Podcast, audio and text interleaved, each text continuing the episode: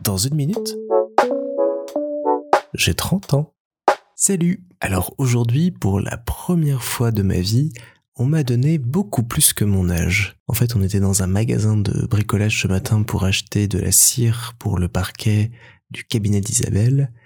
Et le vendeur m'a regardé et m'a expliqué très gentiment que d'habitude, il n'avait que des personnes de 80 ans et plus qui venaient lui acheter ce genre de produit. Donc j'ai eu un petit peu mal aux genoux à ce moment-là, ma vue a baissé d'un coup et j'ai découvert que ce qu'on s'apprête à faire demain, donc cirer tout un parquet, c'est une activité qu'on ne fait plus depuis 50 ans et qu'on devrait éviter de faire parce que c'est très long et c'est très pénible.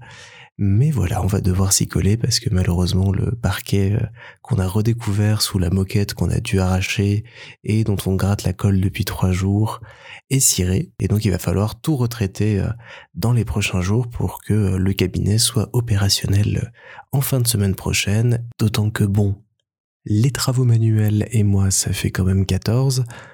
Donc c'est une grosse épreuve mais qu'on va affronter et qu'on va réussir à surmonter.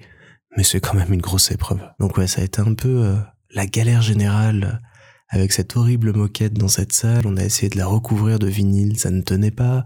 On l'a arrachée, on a dû gratter toute la colle et maintenant faut tout recirer demain. J'espère que ça se passera bien et que ça sera terminé et qu'on aura juste à aller acheter des meubles, les monter et les installer pour que Isa puisse se lancer pleinement dans l'aventure. Mais donc, je finis cette semaine sur un bon conseil. Faites-vous passer pour des gens de 80 ans, on vous explique très bien les choses, et puis évitez de poser de la moquette sur du parquet, ça c'est vraiment une abomination.